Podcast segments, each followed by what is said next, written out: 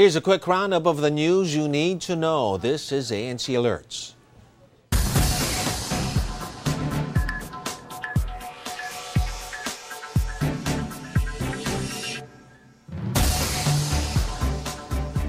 Ruling deferred again. The Presidential Electoral Tribunal instead required both the parties of former Senator Bongbong Marcos and Vice President Leni Robredo to comment on the preliminary report on a vote recount in three pilot provinces.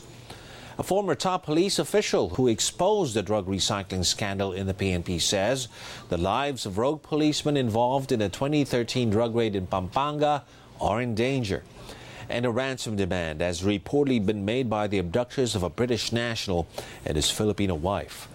And those were the latest news alerts. I'm Ron Cruz. For more updates, subscribe to the ANC YouTube channel, like us on Facebook, and follow us on Twitter.